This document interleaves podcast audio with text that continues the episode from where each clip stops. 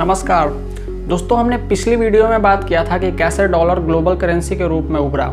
America ने क्या क्या प्रयास किए पिछले सौ से भी ज़्यादा सालों में, जिसके बाद आज डॉलर उसके लिए एक ताकतवर हथियार जैसा बन गया है, जिसकी मदद से अमेरिका आज के समय में किसी भी बड़े से बड़े इकॉनमी पर दबाव डाल पाता है।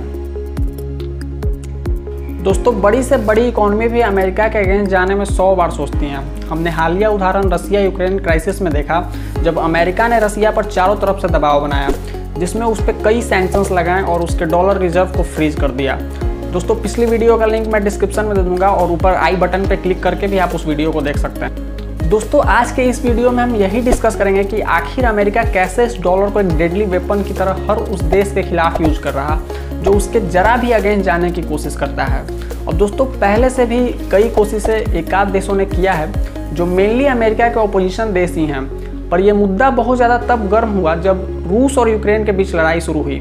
और उसमें अमेरिका ने जिस तरह से रूस के अपने ही पैसों को फ्रीज और यूजलेस कर दिया, और तब जाकर दुनिया को समझ आया कि अगर ये रूस के साथ हो सकता है तो ऑब्वियसली हमारे साथ भी हो सकता है। दोस्तों, सभी देशों को भली भांति यह समझ है चाहे वो अमेरिका से फ्रेंडली रिलेशन ही क्यों ना शेयर करते हों। सबको अच्छे से पता है कि आज के समय में डॉलर उनके लिए उपयोगी से ज़्यादा एक मजबूरी सा बन गया है। दोस्तों डॉलर पर निर्भरता और विश्वास को कम करने को हम डी डॉलराइजेशन कहते हैं। दोस्तों, अमेरिका को इस शब्द से बहुत ज़्यादा चीट है। आपको जानकर हैरानी होगी कि अमेरिका उन देशों को हर तरफ़ से सबक सिखाने में लग जाता है, जो भी इस तरह का थोड़ा भी प्रयास करते हैं, जिससे अमेरिकन डॉलर के डोमिनेंस को थोड़ा भी नुकसान होता है। यहाँ तक कि यूरोपियन देश जो पहले से काफ़ी विकसित हैं, उन्हें भी ग्लोबल ट्रेड में यूरो से ज़्यादा यूएस डॉलर को इम्पोर्टेंस देना पड़ता है। अब दोस्तों, सोचने वाली बात यह हो जाती है कि आखिर अमेरिका ये कर कैसे पाता है? इसका बड़ा ही सिंपल सा जवाब है, अमेरिका की ताकतवर मिलिट्री और ग्लोबल लेवल पर अलग अलग स्ट्रेटेजिक पार्टनरशिप्स ये दो ऐसे रीजन है जिसके बल पे अमेरिका किसी भी बड़े से बड़े इकोनॉमी को धूल चटाने का मादा रखता है। दोस्तों, अमेरिका ने कई अलाइड ऑर्गेनाइजेशन बना रखे हैं, जिसमें उसने बड़ी चालाकी से यूरोपियन देश और नॉर्थ अमेरिकन देशों को अपने साथ जोड़े रखा है। दुनिया भर में अमेरिका कई देशों के साथ प्रॉक्सी रिलेशन को शेयर करता है, जिसके बल पर अमेरिका उन डेवलपिंग कंट्रीज़ या उन कंट्रीज़ जो उससे आगे निकल सकती हैं, उन पर सिकंजा कसता है। दोस्तों एग्ज़ाम्पल के लिए आप देखिए प्रेजेंट में यूक्रेन को अमेरिका रसिया के खिलाफ इस्तेमाल कर रहा है। अफ़गानिस्तान को उसने सोवियत के खिलाफ इस्तेमाल किया। पाकिस्तान को अमेरिका हमेशा से ही भारत के खिलाफ इस्तेमाल करता आया है। सऊदी अरेबिया और इसराइल को हमेशा से ही वह ईरान के खिलाफ इस्तेमाल करता आया है। और एक सबसे इंपॉर्टेंट चीज़ जो हमें नहीं दिखता, वो ये है कि हमें यानी भारत को वो उभरते हुए चाइनीज़ प्रभाव के खिलाफ इस्तेमाल करना चाहता है। और दोस्तों, इन सबको वो ऐसे ही नहीं कर पाता है। इन सबको करने के लिए अमेरिका ने नेटो जैसे बहरूपिया ऑर्गेनाइजेशन बना रखा है। जिसमें उसने सभी यूरोपियन देशों को, जिसे उसने वर्ल्ड वॉर में मदद किया और कर्ज दिया, उसे उसने चमचों की तरह बिठा रखा है और ये लोग आँख बंद करके अमेरिका के पीछे पीछे भेड़ चाल चलते हैं। इस ऑर्गेनाइजेशन का एकमात्र मकसद है कि दुनिया में किसी भी नेटो विरोधी देशों को चौतरफा घेरा जाए और उसे आइसोलेट किया जाए। चलिए अब बात करते हैं कि हम और बाकी देश क्या कुछ कदम उठा रहे हैं। दोस्तों, एशिया के तीन सबसे डोमिनेंट देश इंडिया, चाइना और जापान। ये तीनों भी कम से कम आज तक डॉलर का खास कुछ बिगाड़ नहीं पाए हैं और डॉलर को ही प्राइमरली यूज़ करते हैं। तीनों के फॉरेक्स रिज़र्व में बहुत बड़ा अमाउंट यूएस डॉलर के रूप में पड़ा है। चीन बहुत हद तक डॉलर के खिलाफ काम कर रहा है। भारत भी कई छोटे मोटे पेमेंट को रुपए में करने लगा है, पर यह फ्रिक्वेंटली नहीं हो पा रहा है। हालाँकि अब परिस्थितियाँ बदल रही हैं। आइए जानते हैं कि कैसे भारत, चीन और रूस तीनों ही कुछ ना कुछ कदम उठा रहे हैं जिससे डॉलर का प्रभाव कम किया जा सके। और दोस्तों, बहुत हद तक चीन ने कामयाबी भी हासिल किया है। दोस्तों, हाल ही में तीन ऐसे फाइनेंशियल इवेंट्स हुए हैं जिसका आने वाले समय में बहुत बड़ा असर देखने को मिलेगा। पहला, बांग्लादेश में अपने 12 बिलियन डॉलर के न्यूक्लियर पावर प्लांट जिसका निर्माण वह रसिया की मदद से कर रहा है।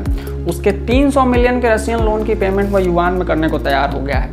दूसरी बड़ी डेवलपमेंट यह है कि साउथ अमेरिकन देश अर्जेंटीना ने ब्राज़ील के साथ मिलकर चीन से इंपोर्ट की पेमेंट युवान में करने का फैसला किया है। दोस्तों, ब्राज़ील पहले से ही चाइनीज़ इंपोर्ट की पेमेंट चाइनीज़ करेंसी में कर रहा है। दोस्तों, ब्राज़ील का सबसे बड़ा ट्रेडिंग पार्टनर चीन है। इसका bilateral trade volume almost 200 billion dollar का है और ये लगातार बढ़ रहा है। चाइना के क्रॉस बॉर्डर ट्रेड में पहली बार युवान की हिस्सेदारी डॉलर से ज़्यादा हो गई है और ये सभी अटेम्प्ट यूएस डॉलर के इफ़ेक्ट को कम करने के डायरेक्शन में लिए गए हैं। अब दोस्तों, इन सब के प्रभाव आने वाले समय में बहुत बड़े लेवल पे दिखेगा। दोस्तों, अभी कुछ ही दिनों पहले आसियान देशों ने भी डिसीज़न लिया है कि वो लोकल करेंसी को ट्रेड में यूज़ करेंगे और डॉलर को डिच करेंगे।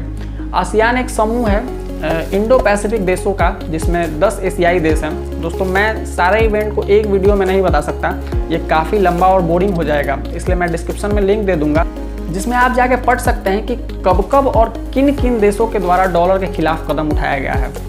दोस्तों, ये सारे स्टेप्स इंपॉर्टेंट हैं। डॉलर पर निर्भरता को कम करना एक मोस्ट इंपॉर्टेंट प्रायोरिटी होनी चाहिए हमारे देश की भी।